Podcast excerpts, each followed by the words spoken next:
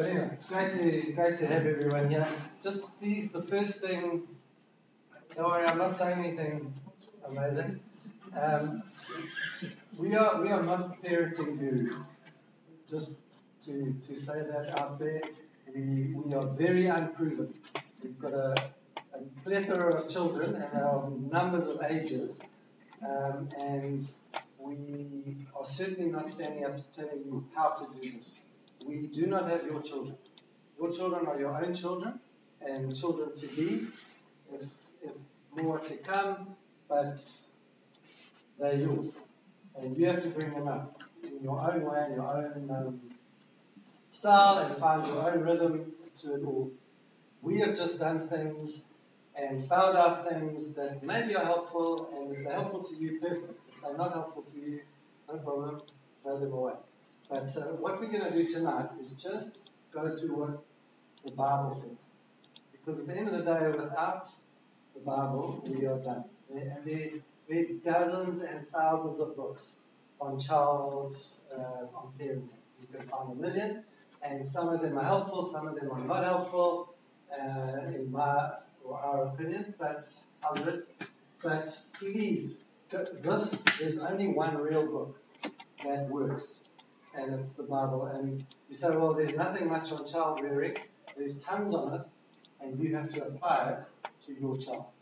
But, friends, I, I can tell you this bringing up our children, I, no book, enough has told me what to do with some of the things that I've had to deal with. And uh, I, I don't want to I don't want children to listen to this. I don't think they've told it, but honestly, we have we have here. I've had someone come to me and say, "Listen, I think your wife needs you," and I've arrived to find a particular family member, not a stitch of clothing on, screaming, and my wife saying, "I will beat you." so We've had a whole range of things go down and, and have fun, but honestly, those are my children. I don't expect you to have to deal with my children. But let's see what the Bible says and how how we can just go through this thing together. We are here to answer questions if we can. They're our perspective. They might not be yours, and you might think, what a little are you nuts? That's fine too, but we are going to try and um, get our way through this so that it's helpful to you. That, um, and that it, we learn and at what becomes helpful uh, for us. So that's, that's the plan. The questions, we do trust that we can answer. Uh, some of them we might say, listen, we're going to do that next week or the week after, and, and we'll see, see how that goes. But let me just read to you a, uh, something that John MacArthur wrote about parenting. He said, It is simply dangerous, especially in a culture like ours, for a parent to back away and permit a child's own nature to determine, in the moral and ethical sense, what he or she becomes. In that scenario, humanly speaking, there can be only one outcome a life of sin. let your child do whatever they want, whenever they want, and don't worry, they'll find their own level is not going to go well, I'm just telling you. And the Bible tells us that and helps us in these things. It's God's word that comes against that. And so you often hear people say, Oh, don't worry. Uh, I'm just going to, I'll present the truth and my child will find its own truth. I'm telling you now, they won't find a truth. They'll find sin before because it's a much wider path. And so it's easy to find that path. The th- narrow path is the one that we must at least present to them. Yes, they will have to make a decision at some point, but you can present that uh, decision. So, what we desperately need, he says, is a return to the biblical principles of parenting. Christian parents don't need new shrink wrapped programs. They need to apply and obey consistently the simple principles that are clearly set forth for parents in God's Word. So let me, if you don't know who we are, just to start with, obviously this is Beth, and uh, we have five children. And that doesn't qualify us to stand here either, I promise you. I've seen people with one child, and they've done an outstanding job of being able to present truths of God. I've seen people with more than that, and we're, we're not standing here because we've got lots of children. Uh, we're just standing here because God would have us here, I hope. But something of that. So, in that, in our children, we have discovered things, and we've discovered things in the Bible. As we've read it, we've been convicted to do something about what the Bible says. And so, we constantly, the, if you don't have children, if you're about to have children, if you've got a hundred of them, Deuteronomy 6 6. In fact, let's, I'm going to turn there if you don't mind.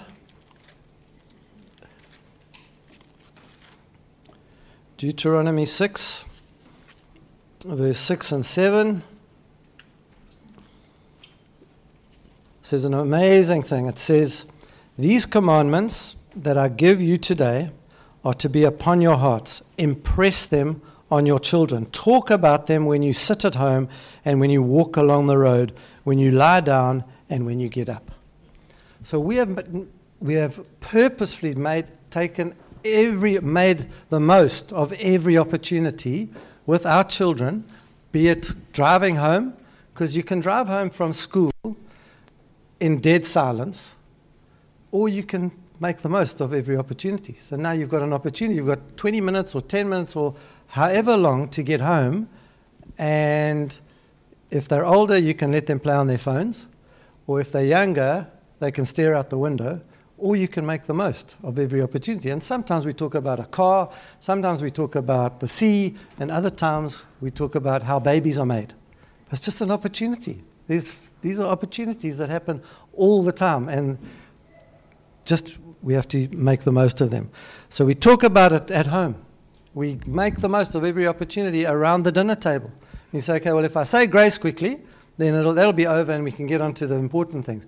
No, no, it's an opportunity to open the Bible and say, man, what did God say today? We trust in God that you can together trust God for something uh, financial, say. There's a financial breakthrough, and you say, okay, listen, as a family, let's get together and let's trust God together. Just going to make the most of every opportunity when we're sitting, when we're standing, etc., etc in, in Proverbs 22, verse 6, it says, Train a child in the way he should go. And when he is old, he will not turn from it. And that's she, obviously. Train a child in the way he should go, and when he's old, he'll not turn from it. But if, if you only start when they're 18, it's fine.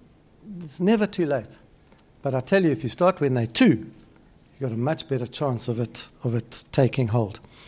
And so these are just examples of scriptures that, that we, we can have. And uh, the other is discipline them when they're wrong. If you have a look in Proverbs 22, in verse 13, it says, Proverbs 23, sorry, 23:13 says, do not withhold discipline from a child. If you punish him with a rod, he will not die. Punish him with a rod and save his soul from death. Now I'm treading on thin ice with some people because some don't believe in, in, in corporal punishment, and that's quite fine. I mean, it's against the law, but don't let that worry you. But in your own in, in, the, in your own home, don't do it in the road if you do believe in it. There's a particular gentleman who was on eldership here who disciplined his child in the road and ended up in big trouble from the lady over the road who phoned Childline. So don't do it in public, friends. We'll deal with discipline at some point. But what we're trying to say is, what does the Bible say? The Bible says we discipline our children. Do it mean we abuse them? Of course not. But we can discipline them. These are things just that we go on and on. Do not withhold. It also says, don't provoke them to anger when we discipline them incorrectly, I'm telling you, they become angry, and quite rightly so. But it says in Colossians chapter 3, let's have a quick look there.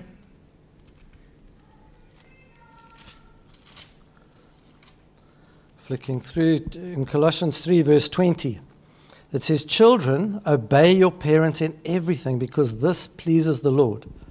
Fathers, do not embitter your children or they'll become discouraged. So it says, children, obey your parents. And so you've got a child that's running wild. It's an opportunity to sit down with them and say, listen, the Bible says, obey you, obey me. So I'm not asking you, I'm telling you what the Bible says. So if you argue with me, you're not arguing with me, you're arguing with the Bible. You're arguing with what Jesus has taught us and told us. And so it's much easier to deal with a child when you're trying to raise them in a godly manner by saying, hey guys, it's the Bible. That's the truth. We, it's not our opinion here. I'm just telling you, God has got for us for you to obey us. Are we giving you ridiculous commands and asking you to do ridiculous things? Of course not. Everything we do, this is big, everything a parent does is for the child's good.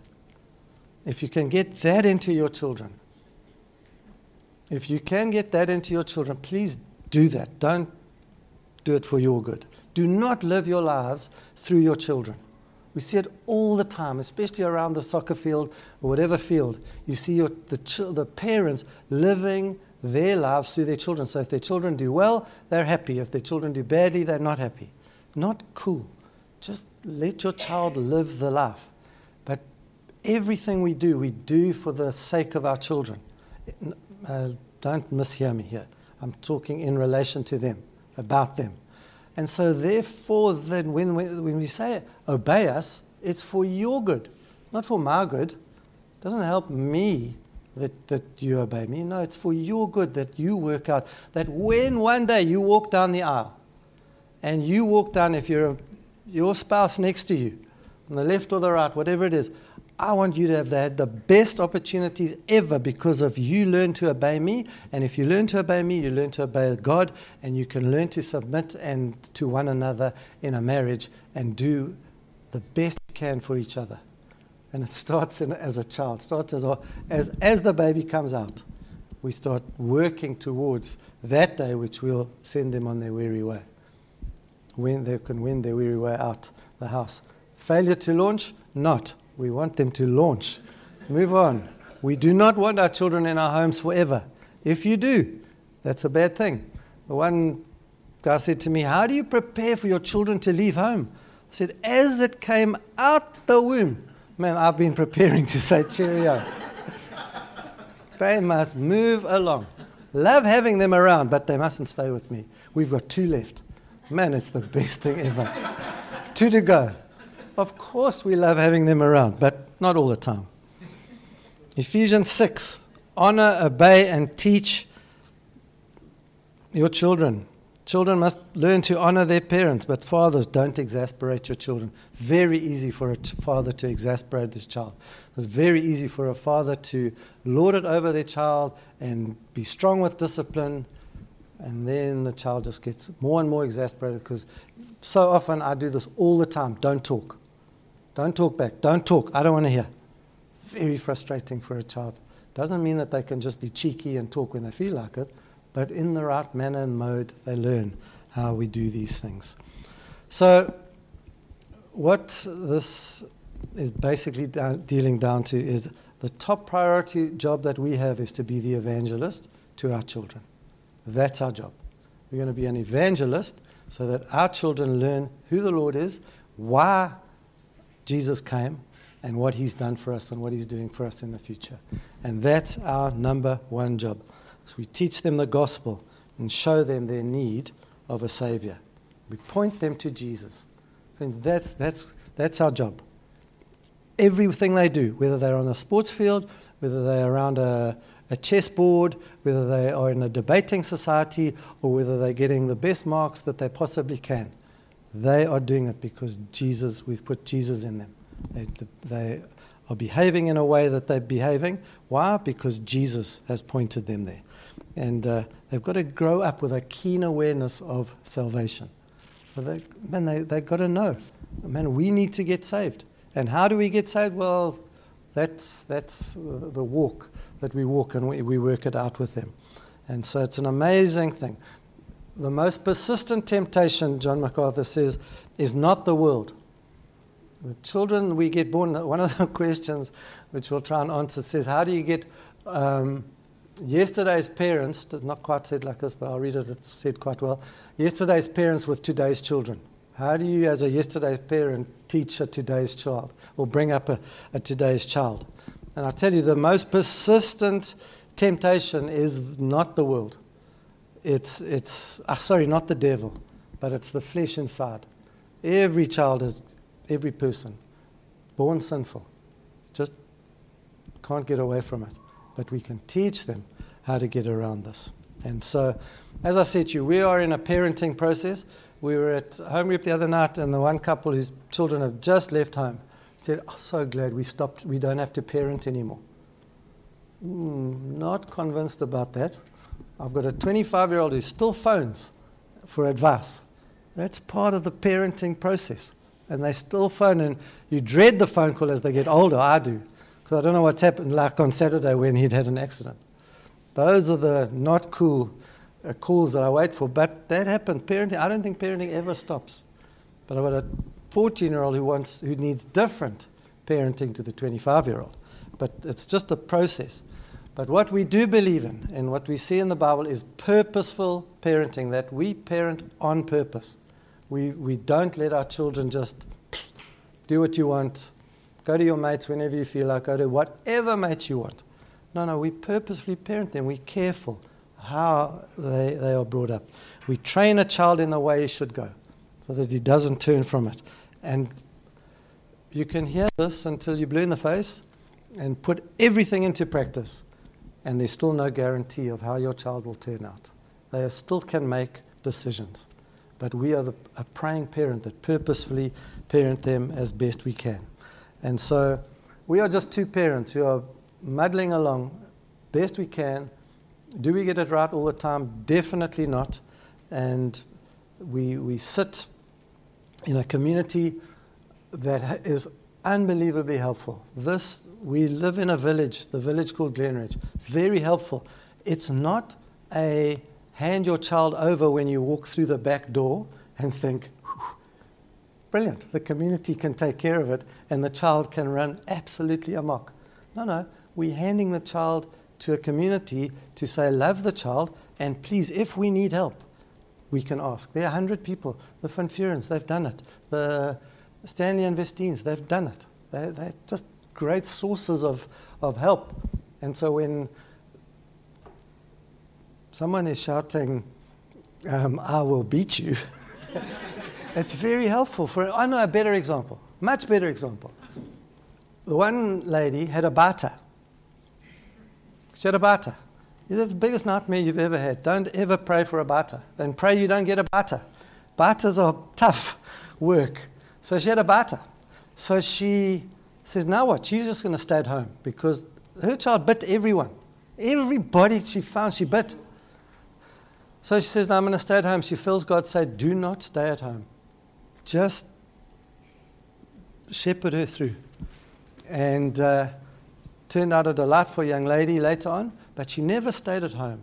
Don't leave the community. Don't miss the community. The community is hugely important. It's not that you can give up your responsibilities to bringing up children, but it does mean that there are others that can help. And it's an incredible community. I'm so grateful for this community. Single parents are so grateful for this community because fathers will, will step in when they need, and mothers will step in when they need it, and it's an amazing opportunity but doesn't give our responsibility that we can throw it away. So I'm going to stop there. And Beth will carry on, and we'll see what happens after that. So I'm also just going to talk about scriptures that have helped me, and and I think I think we're just going to start in Genesis because that's always a good place to start at the beginning. Um, so in Genesis 1, it says So God created man in his own image.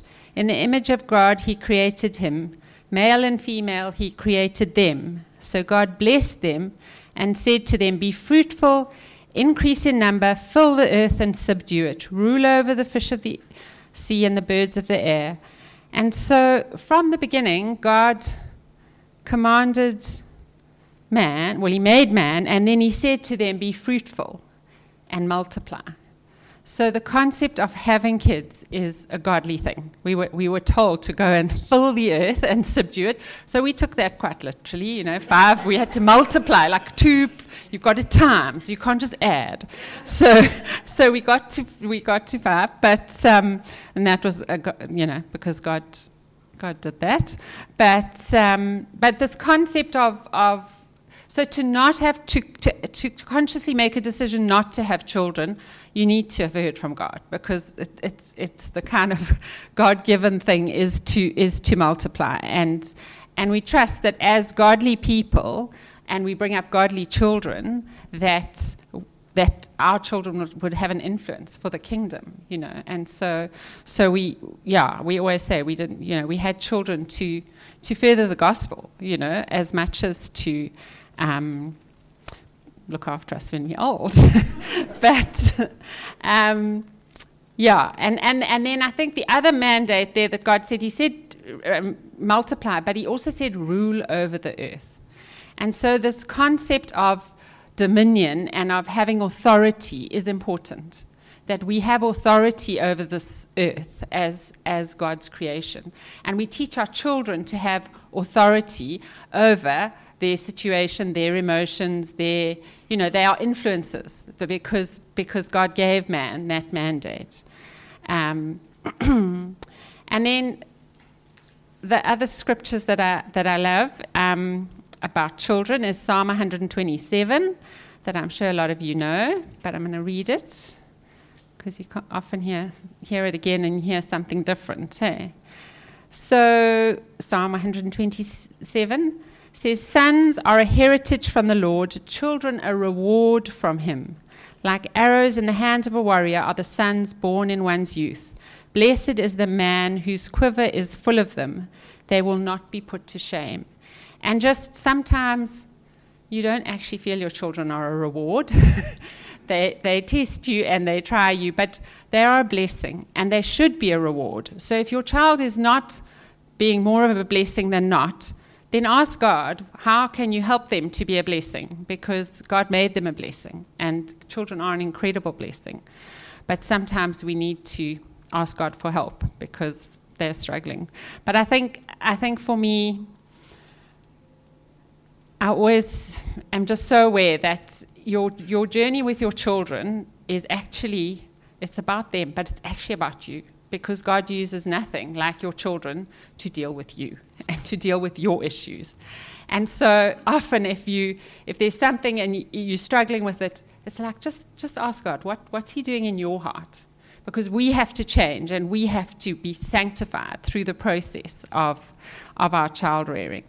Um, because we don't want to hand our issues to our children. We don't want to, you know, them have to deal with our problems because they've got enough of their own to deal with. So, so really let God deal with you through this through this um, this journey, and then so there it says, um, like arrows in the hands of a warrior are sons born in a man's youth. So, so your children, I mean, arrows have a purpose and they have an impact. So your children are made for purpose and for impact. Um, and, and so we pray that in. We say, Lord, who is this child? What, what have you created them to be? And we can be part of God because they're all they're unique. They've got their own blueprint and they've got their own eternal destiny that God has ordained. And we just want them to be that, whatever God's made um, them to be.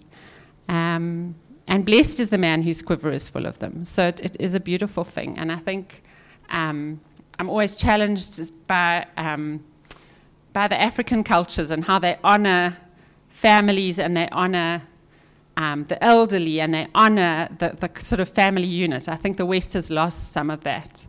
Um, when I was pregnant with Michael, so we had four, and then I was pregnant, and we went to Cape Town, and, and you just watch people look at you like they just look like one, two, three, and then they just they like lose it. They're like, no, this family's crazy. So we went to the beach and and I mean, I was I, said to Paul, just let's go and sit with those Muslim people over there because they, they are a family. So I was like, then they won't look at me funny because they'll think it's wonderful that we've got all these children. So you just, you, you just realize different cultures um, see children differently and, and honor children differently. But what does God say? He says, blessed is the man whose quiver is full of them, you know. And, and, and I mean, I think we had to settle very early on that God provides because if, if you're waiting for the finances to come in to have a child, you'll, you will wait forever because there'll never be enough. But if God creates a child, God sustains a child. So you, you, get, you get to realize this isn't about me and I'm having to provide. This is about God and His, and his plans and His provision for our kids. The other lovely psalm is 144. which I've got here, because it talks about daughters. Um, 11. Psalm 144 says, Deliver me and rescue me from the hands of foreigners. Their mouths are full of lies, and their hands are deceitful. Then our sons in their youth will be like well nurtured plants, and our daughters will be like pillars carved to adorn a palace.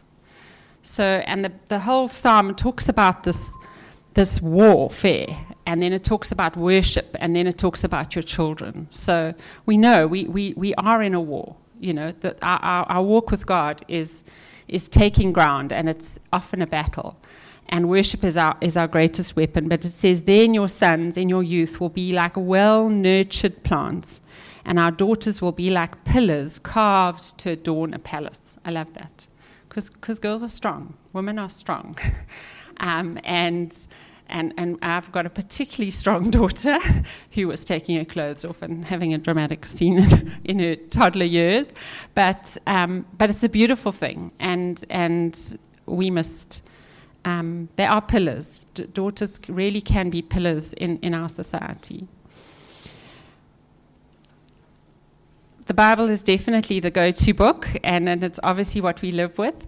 But I think the, the most helpful second book to the Bible that I've, that I've used over the years is from Focus on the Family, and it's called Baby and Childcare, and it's just a big fat book, and it just goes through pregnancy to rashes to I'm a doctor, so all the medical stuff in there is really cool, but it goes through all the age groups and just what to expect and you know what they can absorb at that age. But it's it's completely biblical and godly because um, it's written by Christians, you know, and.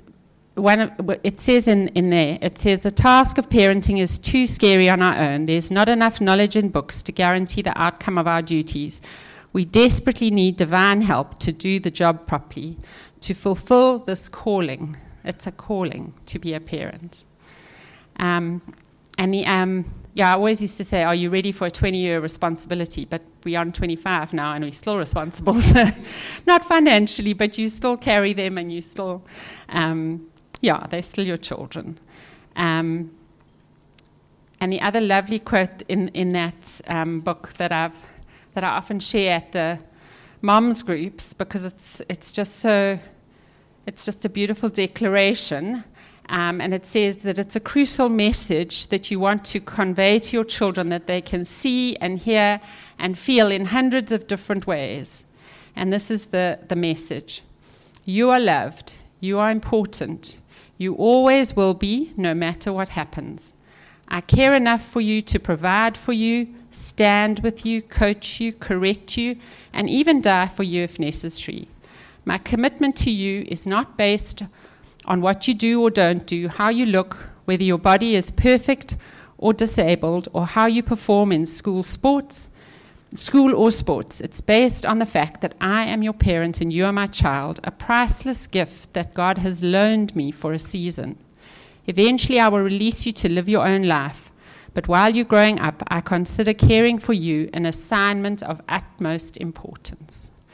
And that's, that's our commitment to our children. That they might not always like what we have to say or how we do it, but, but we are committed to them. We love them. God gave them to us. They're a gift, and, and we will ask God how to, how to parent them. and what He's got for them. So, as I said, just as long as you settle at the very beginning, it's not about you. um, it's the most ch- challenging thing um, you'll ever do, but it's also the most rewarding thing. It's that sort of balance of, of can be just so challenging and yet it's so rewarding. Um, when, when we studied, um, they teach you Maslow's hierarchy of needs, and it starts with your basic, you know, food and water, and it goes up to education. And then at the very top of this hierarchy is significance. And I remember driving home from the hospital after Josh was born. And I was like, oh, actually now I know what significance is. This is this is significant. Like everything that I've done before and whatever degrees and whatever, it's it's like this is actually something this is a different level now. This is this is something. This is a life. I mean holding this life and thinking this is now this is significant, this this task of parenting. and so as I said, God is dealing with us. Um, 1 Timothy 2 5 says, Women are saved in childbearing, which is a very debated scripture. But if you see, we are saved when we give our life to Jesus. We are being saved while we are walking on this earth as believers. And then we are saved when we die because we go to heaven. And that being saved as believers, the other word for that is sanctified. And just that we know that God uses parenting, certainly for women, um, as the that's the, the, the most the way I'm being most sanctified is is by parenting and by bringing up my kids. Um, yeah, I think that the, the time even before you're pregnant, and I'm and great to see to see people here who haven't got children yet, but um, just the concept of God knits a child together in, the, in their mother. So God has already ordained that, that child. It says, um, I think it's Jeremiah, where he says, I knew bef- you before you were in your mother's womb. And then there's Psalm 139 that we can that we'll read. But the concept of God made this child, and so he knows who this is and what his plans are for that child. And so even naming a child, it's, it's, it's a very important thing. And so, Lord, what is your name for this child? So, when you're pregnant, you ask God, well, who is this child and what name is, because a name, you, you're saying that all the time. As God spoke the world into being, God, he, he made man out of the dust of the earth, but he just said, let there be light, let there be. So, so words are incredibly powerful, and words of God are incredibly powerful.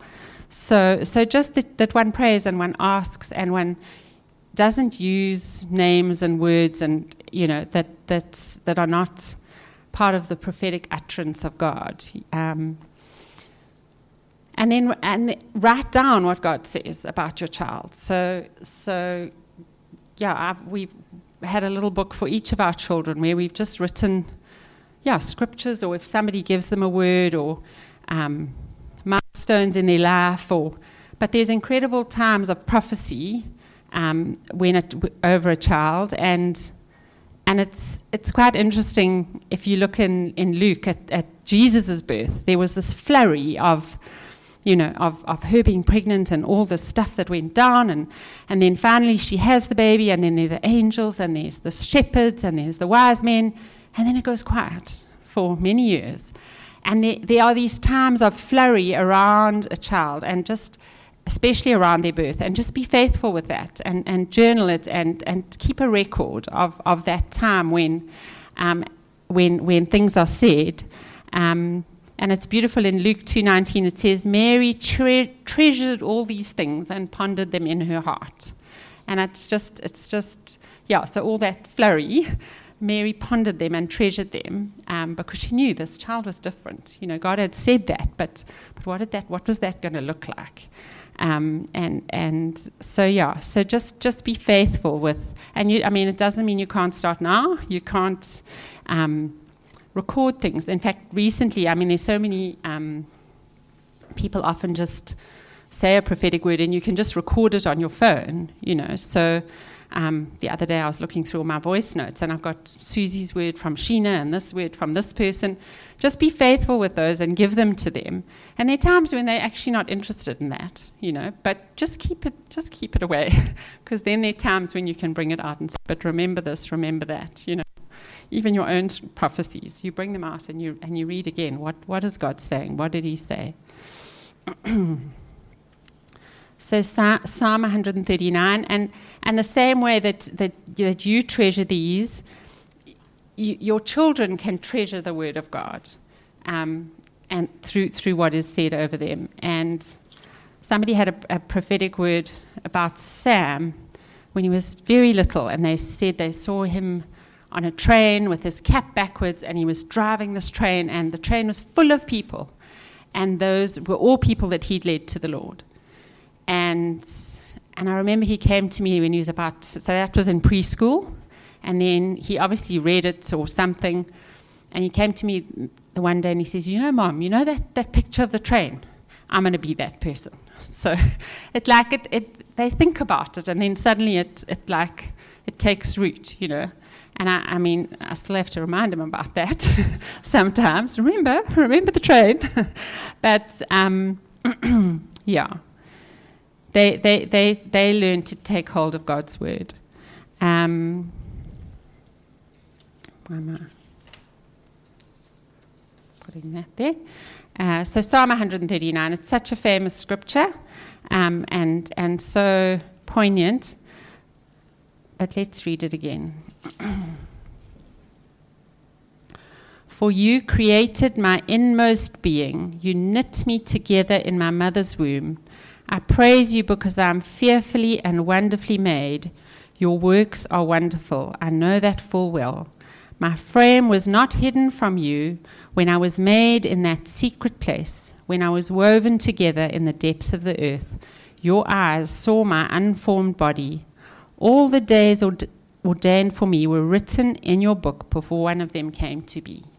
And just such, it's just so beautiful. And yeah, it, I mean, it just in this day and age where people just think that it's your choice if you, you know, are going to terminate a pregnancy. It's, it's just God created. God creates. How many people are longing for children and can't fall pregnant?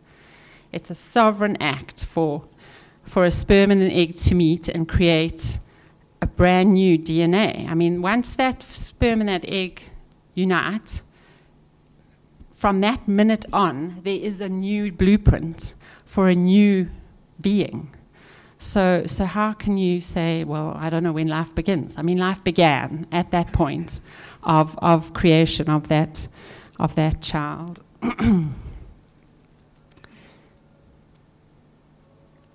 yeah, so just as Paul said, um, it's not a given that your child is going to give their life to the Lord, but so we pray for that. We actively pray for our children to come to know Jesus and to follow him. I always pray, may they love you, may they know you, love you, serve you, and please you all the days of their, of their lives. Because we need to pray that. We need to, to, to ask God for that. But in the same way, Jesus is very attractive. He really makes a lot of sense and he is the answer to the world's problems. So, in the same way, we can expect them to, as we walk in His ways, that they will walk in His ways too, you know. So don't be on the, oh, maybe they won't. No, they, they're going to. I mean, and if, if they're not going to follow you two, they're going to follow the, the beautiful people in the community. And I think that's, as Paul said, this is our village. And um, before our kids got to teenage years, we, we spoke to a, a couple that we met in Vietnam, actually, but they were um, from South Africa and they had children older than ours. And we said, how, you know, how do you get children to kind of serve God through their teenage years?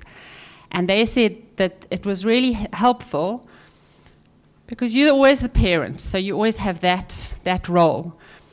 But they spoke about having intergenerational role models so that when they're teenagers, they want that cool person in their 20s, you know, who, who they can, who's serving God and passionate about God, who they can, can look up to, because they've heard it from you, and they, you know, they make their opinions, but but if you if you if they have other people around and that, that kind of intergenerational cool cool people that they can follow, it it really um, stimulates their faith, and um, yeah, it was actually amazing because Josh and and Matt that kind of era, they had great youth leaders um, at youth here, but a lot of them actually left the church and went south, and I was quite worried, like, oh, golly, because, but it's amazing how they processed that and, and they appreciated them for what they taught them, but they understood that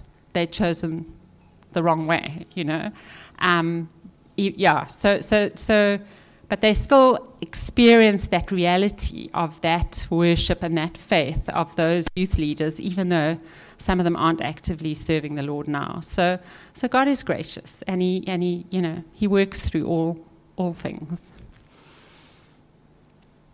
Yeah. So as as we said, words are powerful. God spoke the world into being, and so never speak death or curses over your child. And and I say that like, oh no, you'd never do that. But but you can. You can get frustrated and you can say, oh, you so silly, or you did it, you're so naughty. Never, never say that to your child. And that's not to say they're wonderful all the time, but, but don't, don't say you're naughty. You can say you did a naughty thing. So separate the action from the child. Because we can all make choices and they can be bad choices. And we want to acknowledge that that was not a wise choice and it has consequences. But it, don't label them and call them something because that's not, then you're not speaking life, you know. Um, and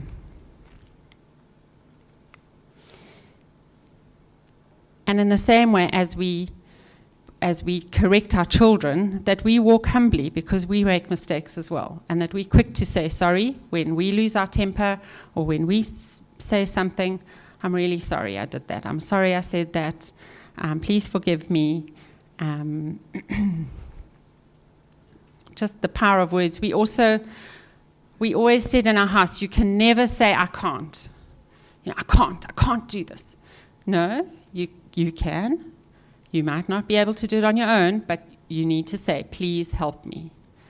So, so that you don't, their mouths mustn't confess, I can't, I can't, or so that you always say, I can't do this, but please help me, or please. Um, so because God can do anything, nothing's impossible for God. So, so we don't want to, to, to ever say that something's impossible. And the other thing that we never let our children say is, I don't care. Because Jesus cares. So you can't say, I don't care, because Jesus cares. So you might not be interested in that, and we can find other ways of saying things, but. Um, but you can't say, I don't care, because somebody cares and Jesus cares. So let's sort out that, you know, that situation with the person who does care. As Proverbs 18, verse 21 says, life and death are in the power of the tongue. And that we, yeah, that we're just aware of that. That's what I've got for now. Thank you. Let's just have a break and have some tea and coffee. I do trust that this evening the whole point was listen, this is what the Bible says. And something of what the Bible does say is what we've tried to put into practice. And we can answer questions, we can, in the weeks to come, just practically, what does that mean? How do you discipline? How do you get your children to love the Lord and to walk in His ways?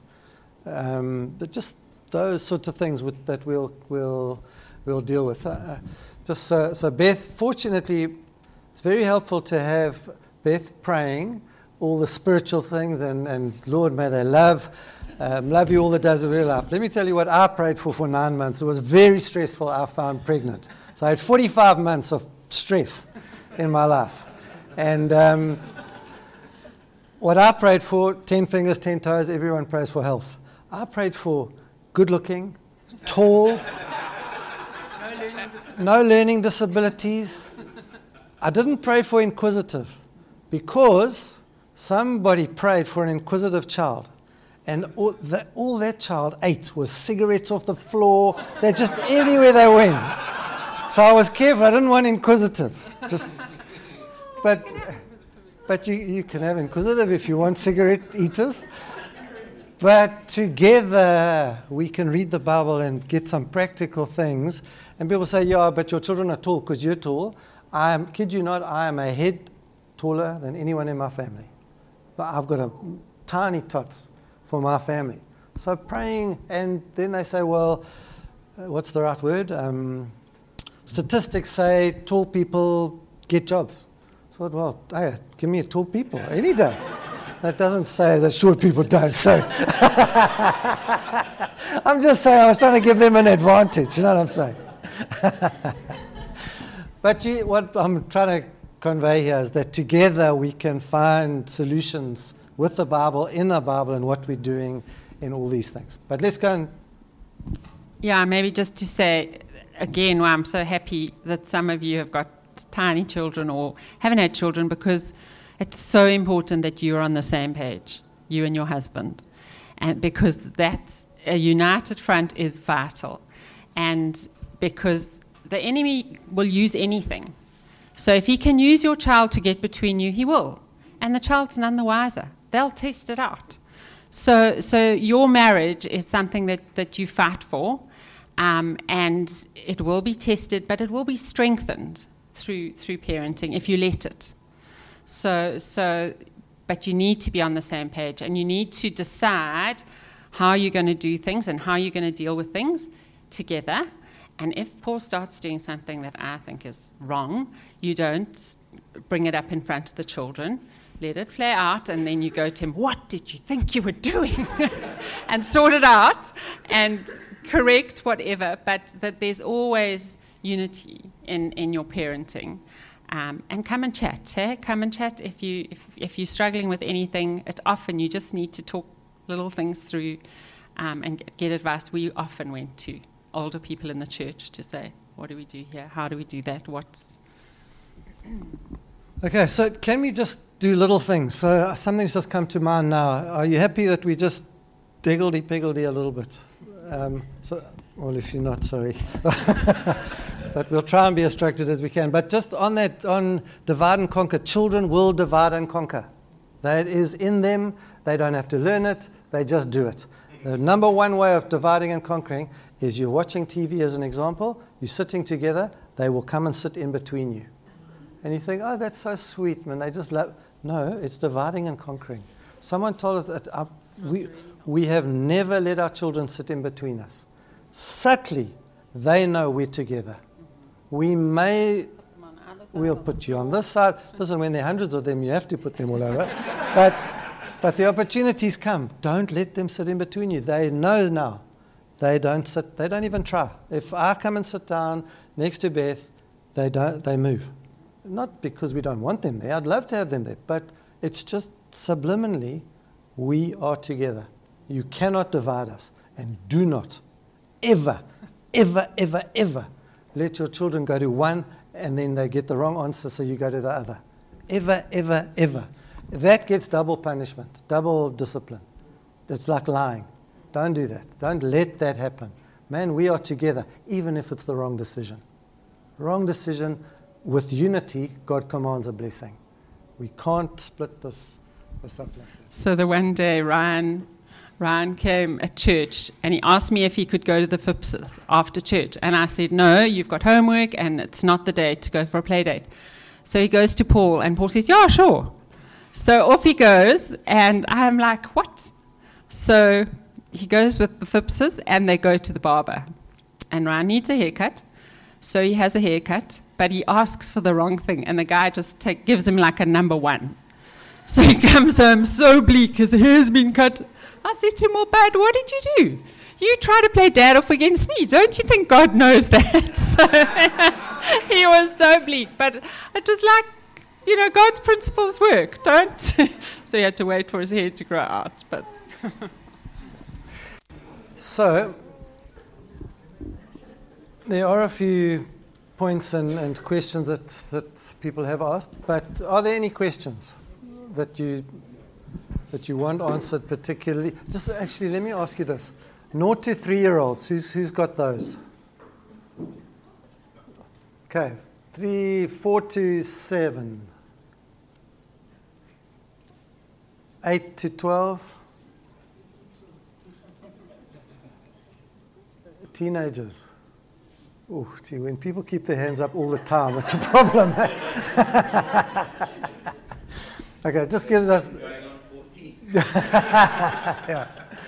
Uh, it's good to it's good to know who, who one where one is is aiming in these um, in these things. But are there questions that, that we can answer, or, or can we just make some general points? Mm. Thanks, Paul. Beth. Um, question: uh, You said some. You were talking about fathers must not be overbearing on their sons. That's always that's been something I've been asking myself of where the line is. Because I'm looking back on how my father was with me, and although I know he was strict, I know it was with love. Um, and I don't question how my father raised me. And I'm also cognizant of the fact that I have tendencies of having a hard hand. So asking where the line is and w- how to use judgment um, when raising a child. So your line's going to be different to my line. And when I look back and see how my parents raised me, that's sometimes not helpful because they did the best they could, but I know that some of the things they did I wouldn't do. And so your line of, of to become overbearing, we need to be making sure that we're spending more time with God and, and praying in time of prayer than we are disciplining. Because when we get up in the morning and we find our children irritating from the minute they get up, we're not spending time with the Father. Uh, I'm just telling you that straight up. And the minute we're spending lots of time with the Father, or at least regular times, we find that I find that I'm much better at dealing with my children without becoming overbearing. And it's also age dependent, because a little child needs more guarding and, and getting onto a narrow path, then hopefully, if you get that right when they're young, that by the time they get older, one can take one's hand off a little bit and give them more rope. My dad, I'm not saying this is right. My dad always said this you give a child enough rope that just before they hang themselves, you help them. Now, that can be a helpful thing, that you can give them some space and not be overbearing. That that they can have rope to play with and, and be like that. And always remember, we, we not, you hear about helicopter parenting. Friends, we're not there to be helicopter parents. We're there to get, let our children experience life. And then we help them and guard them and keep them. And if they disobey and if they are cheeky, then, then I can be strong. I want them to leave home or get to school and not have to be disciplined by the teachers. The teachers phone me and say, Your child's a nightmare. I don't want that. I want my child to be a blessing. And that starts with me guiding them and helping them, not to the point where they can't put a step left or right, but that they can experience life, but within the boundaries. And maybe, I think if we are feeling we're being too overbearing, we probably are. I don't know if that's answering very nicely, but it's. Just that we don't discipline in anger. Because when you're angry, you can, you know, so, so that the, you need to just take a step back and, and pray. And yeah, there are just times when you need to kick out. You can go and sort it out later. But if you are angry, if, if rage is kicking in, you need to stop. You just need to, to get out of the situation. Yeah. I don't know if that helps you, but it is such a difficult question. How, how do I not be overbearing? God, show me. Please help me. Show me what it is. But we will deal with discipline in a, in a bigger form. Anyone else?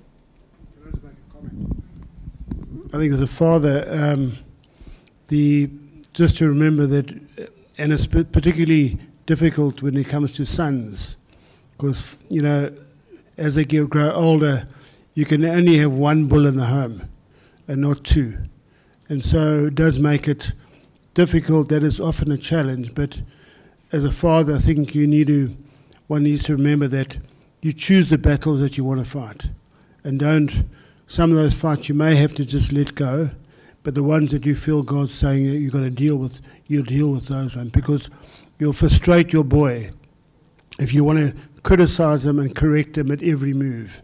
You don't want that. You want him to allow him to grow and sometimes experience the hard knocks of life. Allow him to experience what it feels like when he makes poor decisions and to um, pull him back in and correct him. Oh, you see what you did there? and and that that I found or we found quite helpful.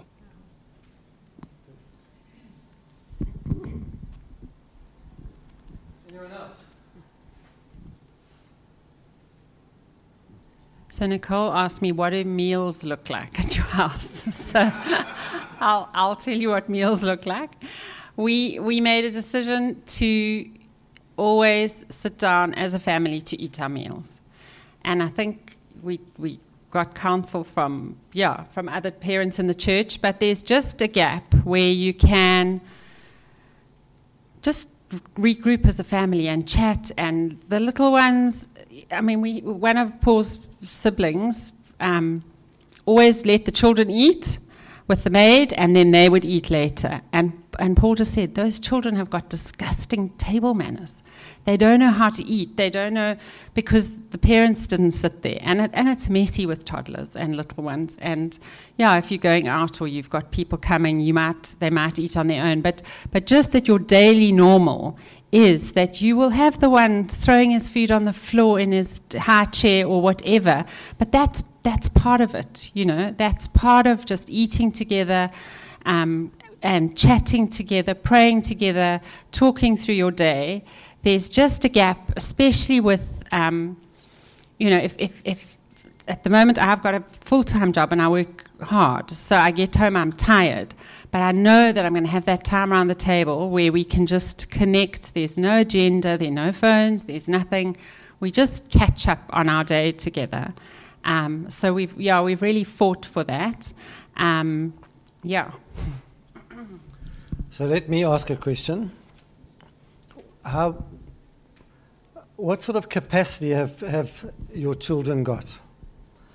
And Nola McKellar, who Ian McKellar's wife, who led, well, I can't remember the name of the church, doesn't really matter. Anyway, they're in Singapore now.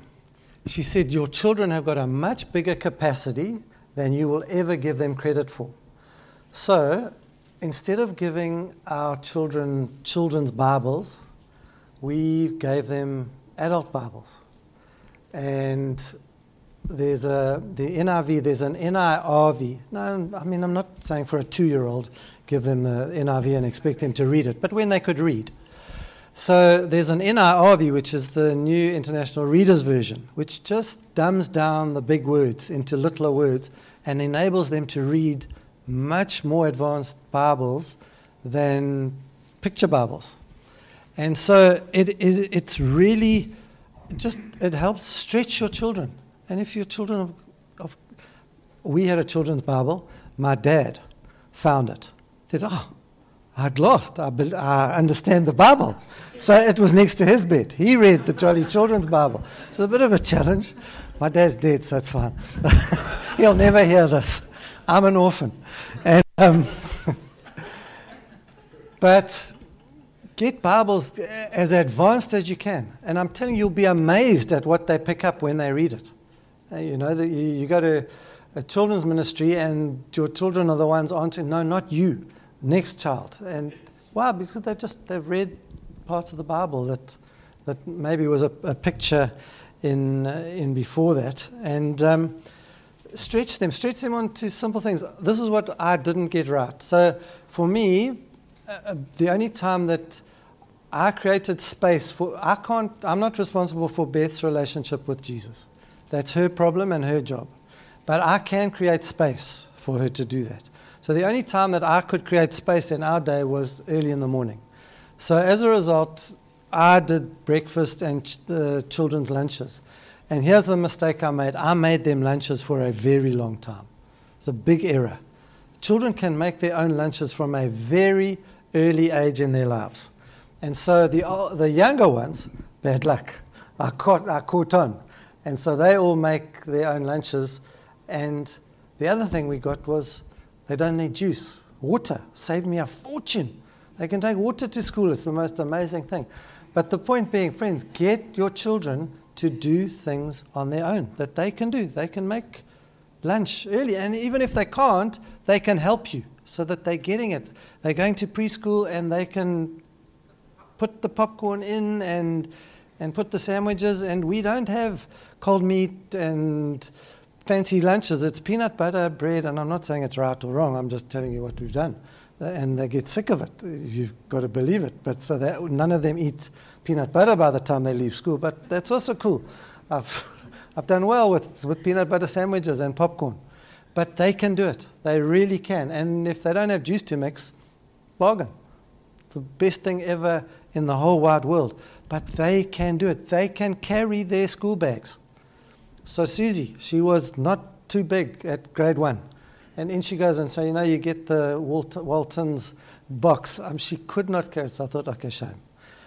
I'm prepared to carry it just this once. So I carried her, her Walton's bag in and her other bag, which just about dragging on the floor. It's so, it's so big for her. That was day one. I went in with her. Day two, she's on her own. So she got lost. And the teachers are mortified, horrified that, where's your parents? No, I don't know. My dad waved me goodbye. But she learned. In day three, knew where to go. Never has to worry again. I'm telling you now, you drive outside school any day of the week now. I'm not looking at anyone in case you're doing this, but they can carry their own bags. I see every morning. There's mom carrying the, kit, the cricket bag up into. I mean, do me a favor. Don't do that. Please don't do that. I'm begging you, just so that I don't see you doing it. Please. I, I, and I, that's the other thing. Honestly, I never, we never look at your children and think, yeah, they should be doing something different. Those are your children. I, don't, if they're in my house and they're breaking my fish tank, that's different. but generally speaking, we don't. We, you, your own children. Please don't, don't ever feel judged by anybody that they're your children. That they must, they must take it. But um, what was I saying? Yeah, let just stretch them. Stretch your children. Get them to do things sooner than later, rather. Let them, let them carry their, their stuff. Let them cover their own books. We have not got this right by any stretch. So unlucky, the last born is now covering his own books at high school. Man, they can cover their own books together. They can do it. You can do it with you, but let them, let them do things as best they can. Makes sense? Okay, what else? Anything else?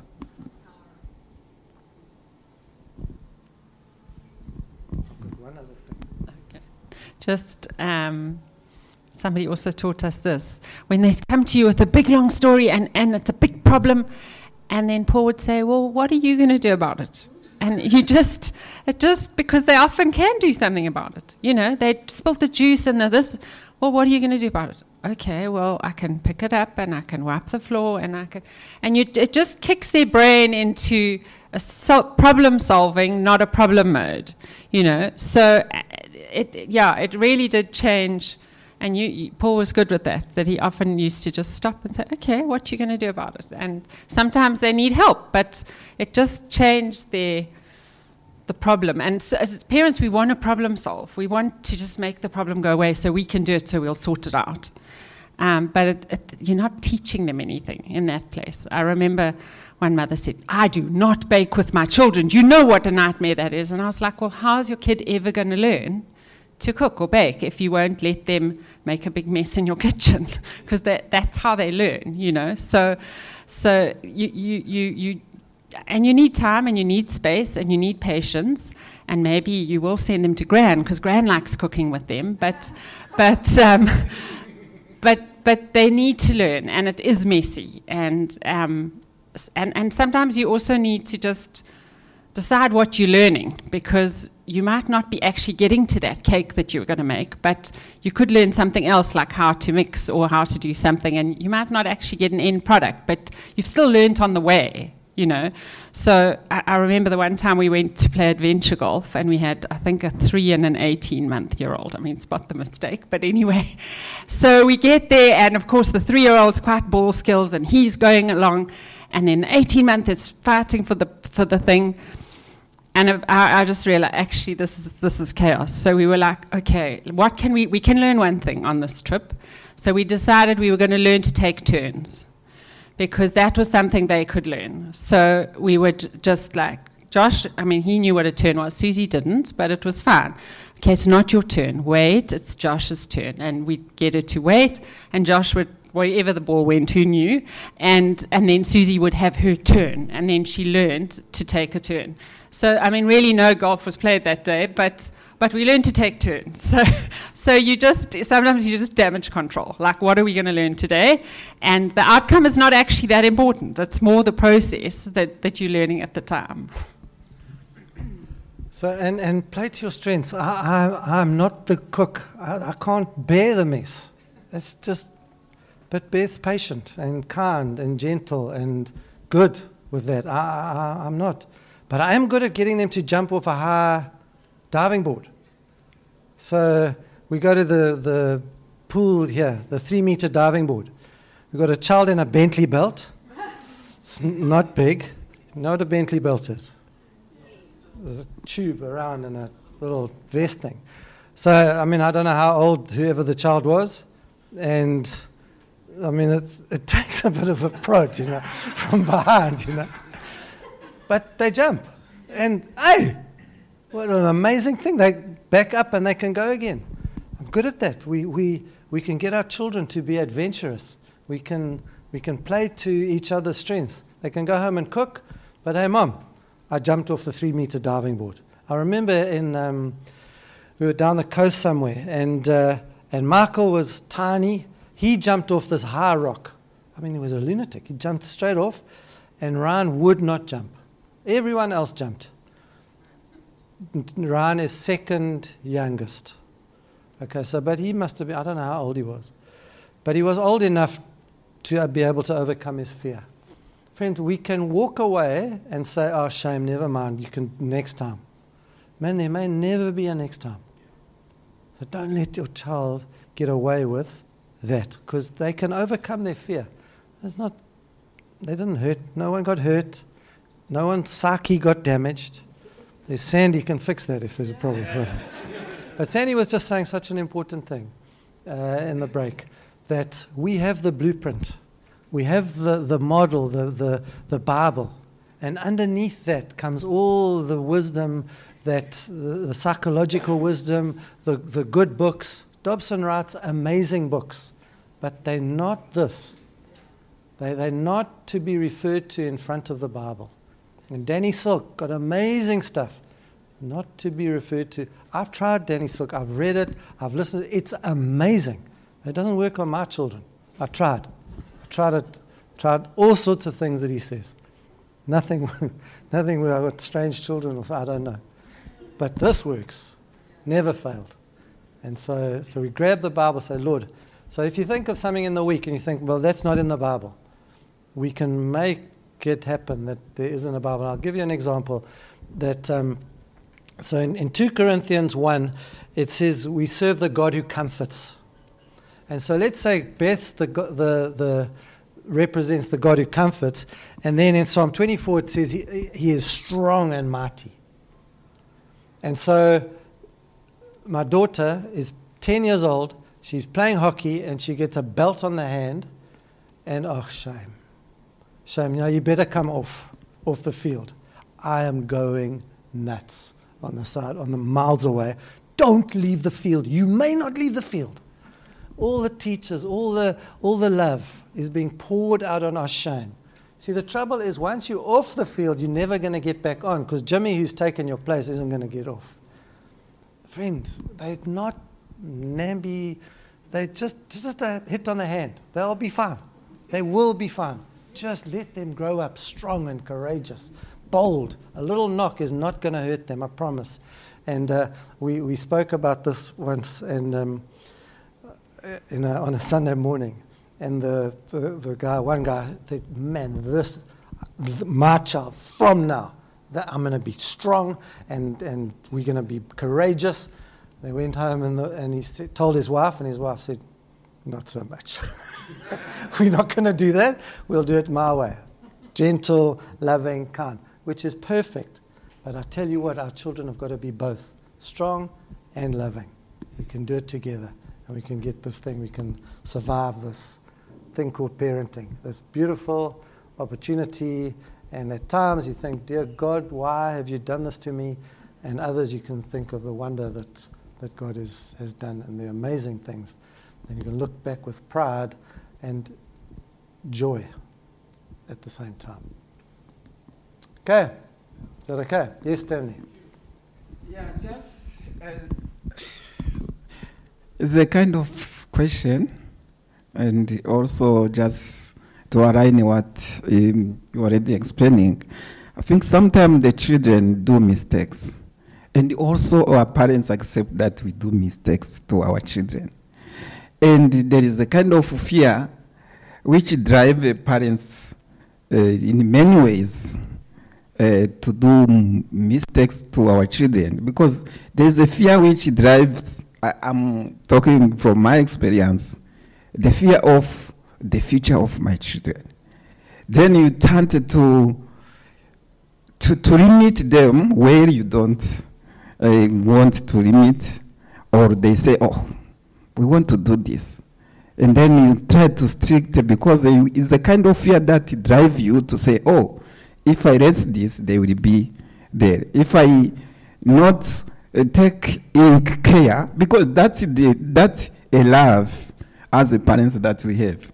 You want your children to be in that level, but there is a fear which still drive you to say, "Oh, let's um, strict their discipline and so on." I remember I was telling Bev, we were talking with Paul when we were in Boki, we say, when we can stop parenting. And then the same time, that is a fear which say, oh, when I can stop, the child is enough, grow up at which stage and so on. So that kind of fear, how we can control, I think, I don't know if it's only me who experienced that kind of fear, but there is a level for, also of control. Yes, the Bible is is a tool. It's helping when it comes to you fear of your child will be this, will be this. You end up by making mistakes. Yeah, thank you. You can. You may.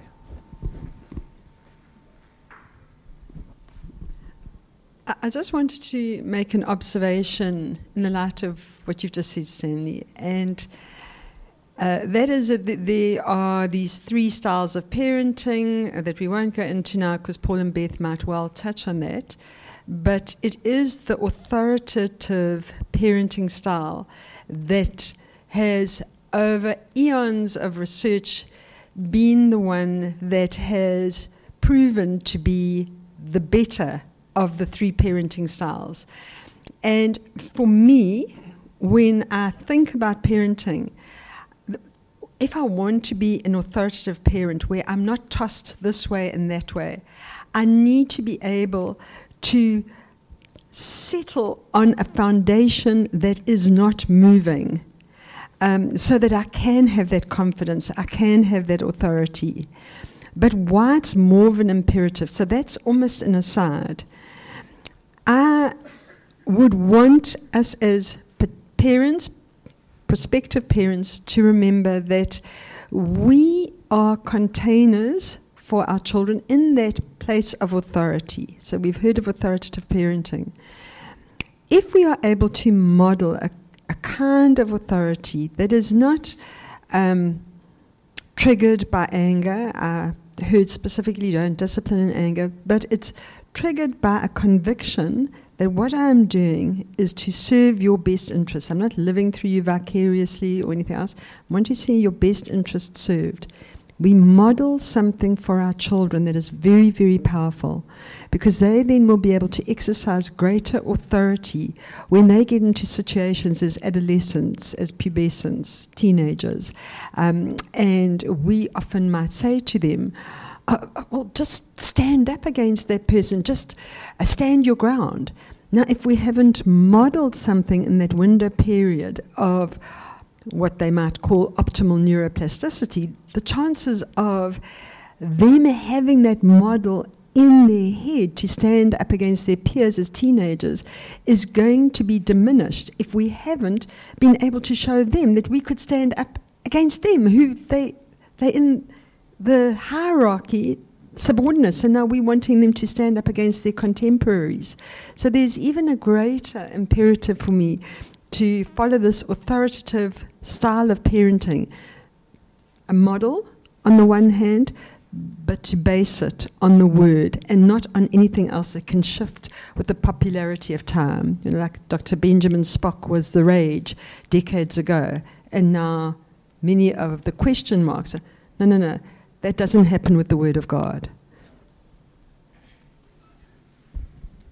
Thank you. And there, there's also the just this fear that, that we, we live in this fear that our children aren't going to turn out okay.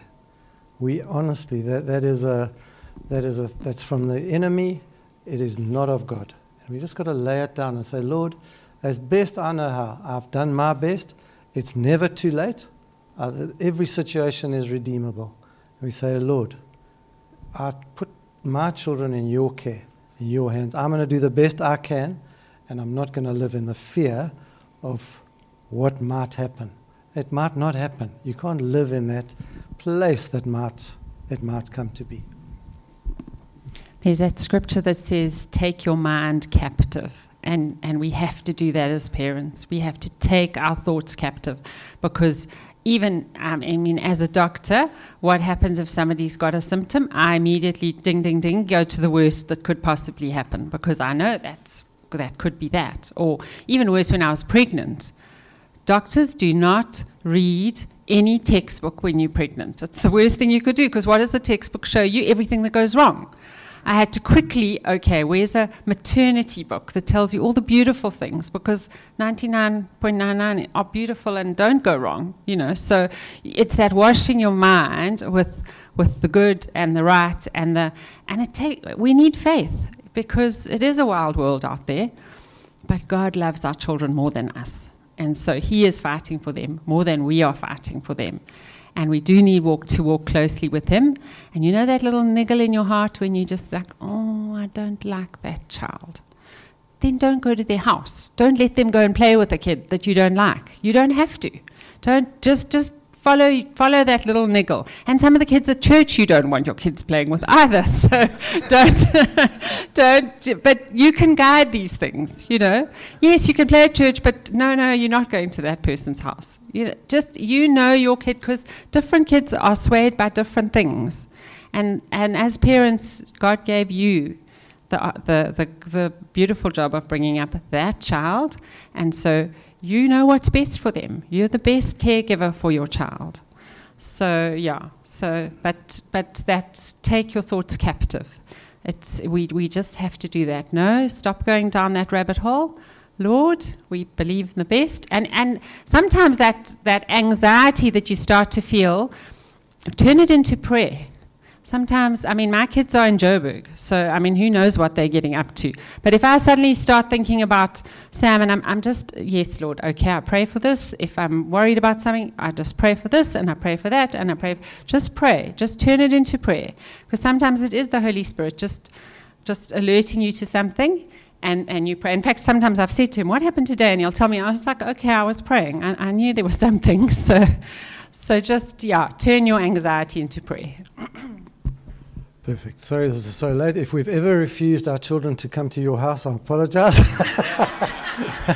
it's not because I don't like your child.